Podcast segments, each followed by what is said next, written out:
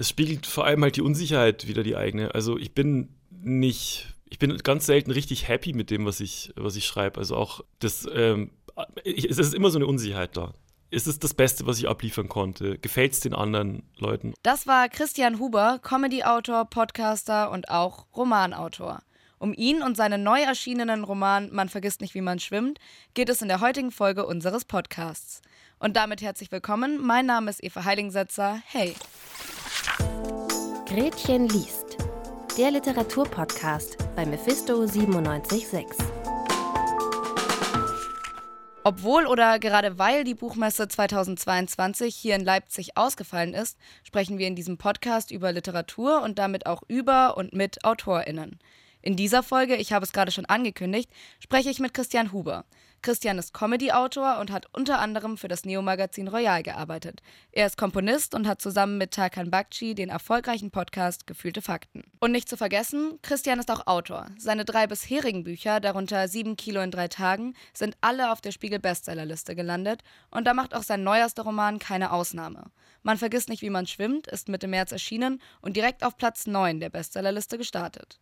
In dem Roman geht es um einen letzten Sommertag, um die 90er und einen Jungen mit einem Geheimnis, der sich nicht verlieben darf. Einen Tag bevor der Roman erschienen ist, habe ich mit Christian gesprochen.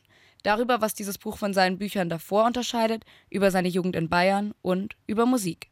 Hi Christian. Grüß dich, Eva. Christian, dein Roman heißt Man vergisst nicht, wie man schwimmt. Kurze Selbsteinschätzung, wie gut kannst du selber schwimmen? Nicht so gut, tatsächlich. Also, ich hatte in der, ähm, im Leistungskurs am Gymnasium hatte ich Sport und das erste Halbjahr war Schwimmen. Und ich sag mal, wenn die theoretische Prüfung im Abitur dazu nicht gewesen wäre, dann wäre ich im wahrsten Sinne des Wortes abgesoffen. Also ich bin echt kein kein guter Schwimmer. Wenn du mich so in der Mitte vom Schwimmerbecken rauswirfst, dann musst du aber einen Rettungsring bereithalten. Das ist echt so wie so ein. Kennst du diese Schwimmnudeln im Freibad, wo so äh, Aquagymnastik mitgemacht wird? Ja. So hänge ich, im, so häng ich im Wasser. Katastrophe, absolute Katastrophe. Aber mein Protagonist war früher ein sehr guter Schwimmer, der Krüger, und ähm, so heißt er, und der schwimmt nicht mehr aus einem geheimnisvollen Grund. Mhm. Ja, da kommen wir auch später noch da dazu. Du hast vor dem Buch aber schon drei Bücher veröffentlicht mhm. und dann nochmal zwei geschrieben, beziehungsweise fast geschrieben. Mhm. Äh, die hast du aber dann wieder weggeschmissen. Ja. Also, was macht dann, man vergisst nicht, wie man schwimmt, so besonders?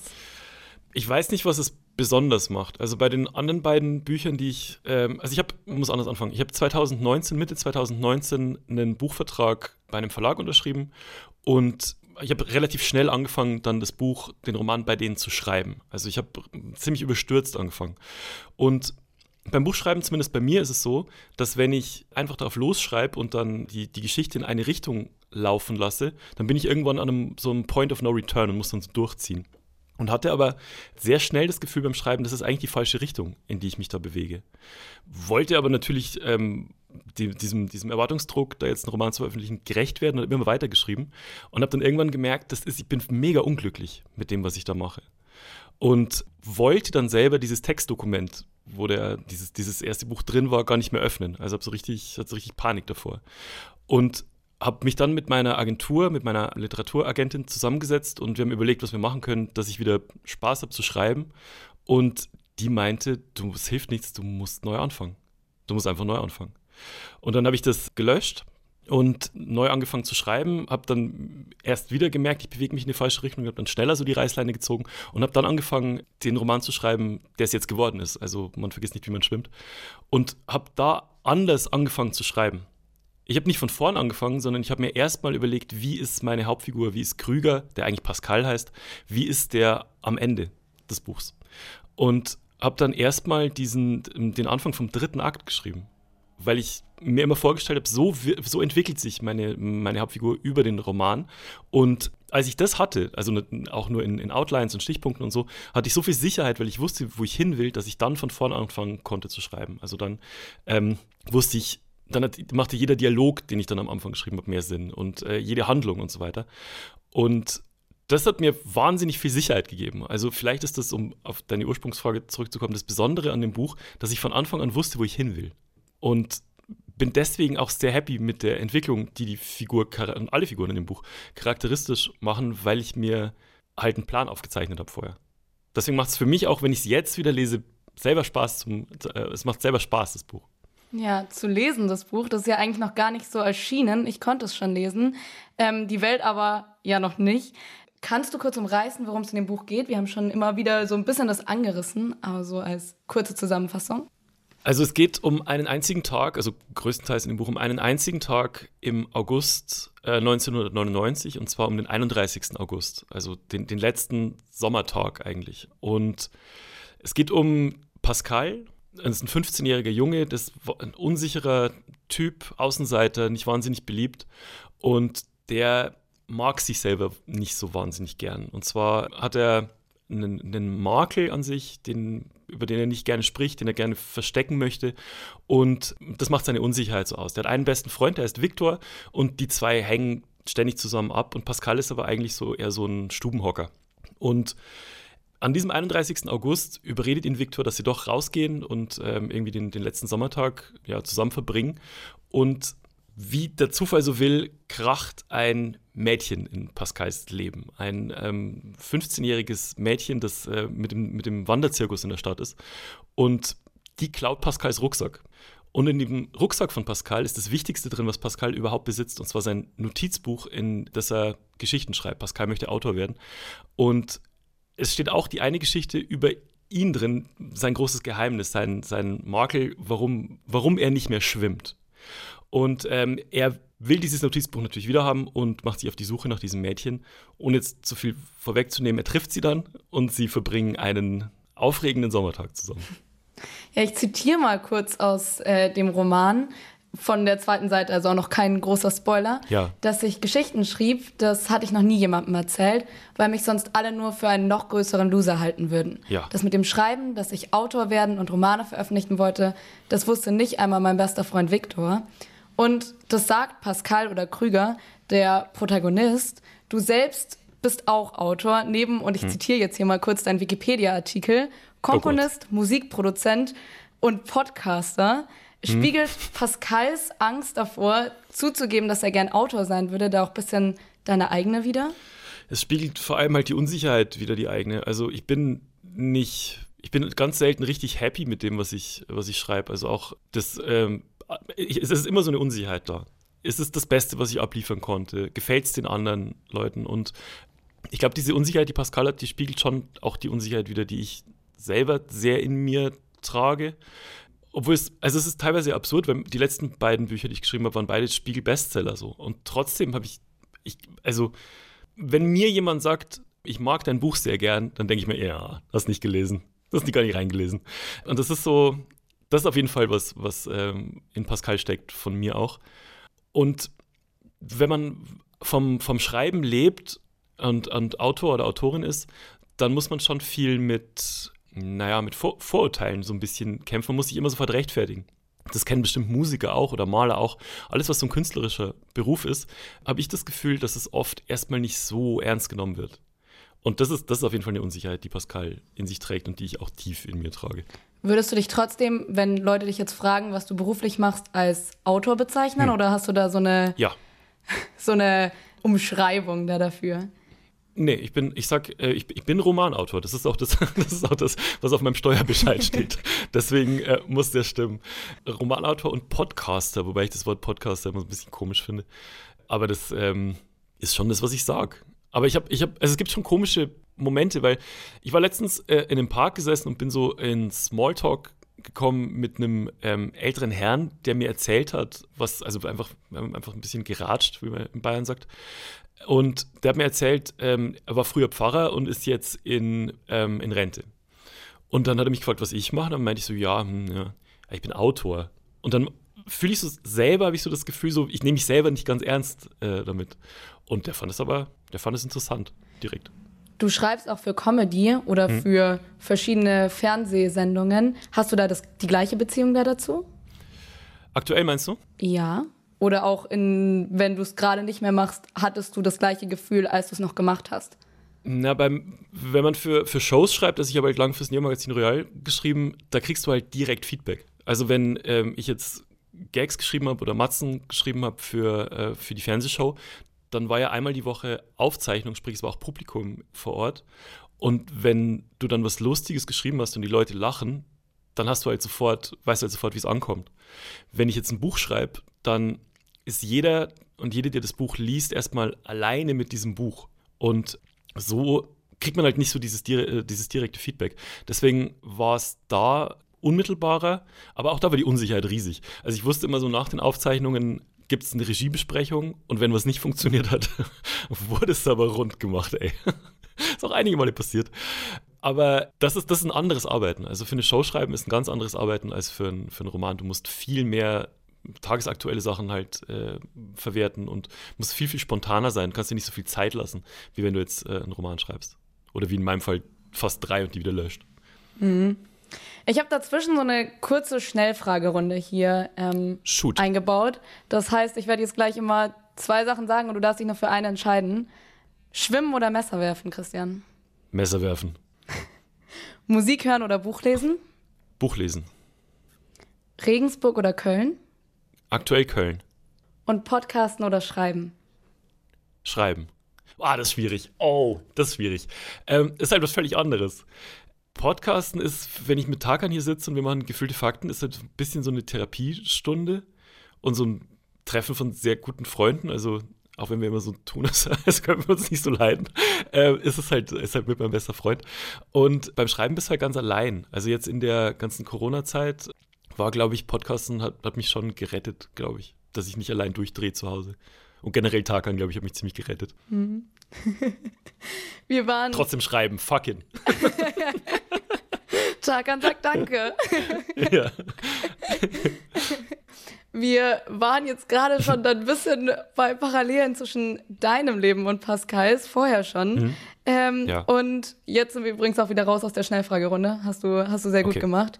Ähm, und da gibt es ja noch eine Sache, nämlich den Ort. Pascal wohnt in mhm. Bodenstein. Das ist ein fiktiver Ort in Bayern.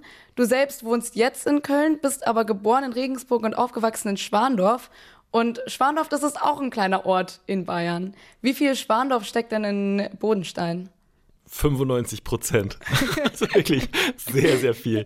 Das ist schon, ähm, also Bodenstein ist, ist schon sehr Schwandorf. Das ist ein, ein kleiner Ort in, in Ostbayern und wenn du den, den Namen Schwandorf, den Ortsnamen Schwandorf hörst, ist es genau, wie du ihn dir vorstellst. So. Also äh, es gibt halt eine, so eine Fußgängerzone, wobei die Stadt auch sich entschieden hat, das nicht komplett zur Fußgängerzone zu machen, sondern dürfen immer noch Autos durchfahren, aber in Schrittgeschwindigkeit.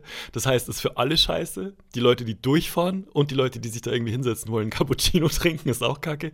Und es gibt halt ein Freibad, das ist halt das absolute Highlight natürlich, mit einem 5-Meter-Turm und einer riesen Rutsche und einer riesen Liegewiese, Beachvolleyballfelder und so. Das ist richtig geil.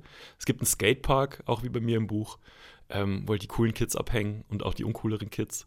Es gibt irgendwie drei rivalisierende Fußballmannschaften und der berühmteste oder die berühmtesten Sportler aus Schwandorf ist der Schützenverein.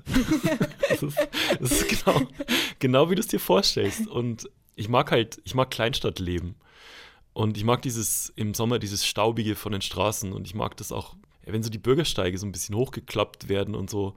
Ich mag dieses mh, hm, Provinzielle, das gefällt mir wahnsinnig gut. Und ja, also Bodenstein in meinem Buch ist sehr viel Schwandorf.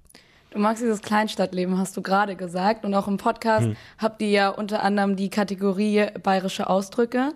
Ähm, die stimmt. wie verbunden bist du dann immer noch mit Bayern, mit Schwandorf, mit deiner Heimat praktisch? Ich bin viel zu selten dort.